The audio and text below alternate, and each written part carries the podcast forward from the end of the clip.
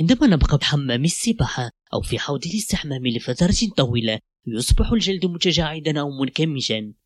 وإذا خرجنا من الماء أخذ الجلد وضعيته الطبيعية وعاد إلى نعومته ولكن باحثين توصل إلى النتائج التالية فلنكتشف ذلك سويا في مقطع تعليمي.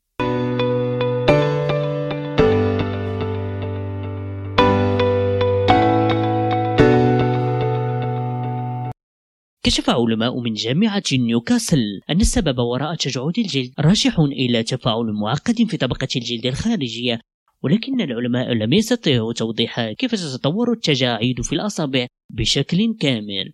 وذكر موقع مجلة فوكس الألمانية أن الباحثين يفترضون أن الجهاز العصبي اللا-إدراكي يتحكم في تكوين الجلد المنكمش حيث تنقبض الأوعية الدموية الصغيرة تحت الجلد. وهو رد فعل يتحكم فيه الجهاز العصبي ويسحب الجلد إلى الداخل. وذكر العلماء أنه يمكن قبض الأجسام المبتلة بسهولة بالأصابع المنكمشة.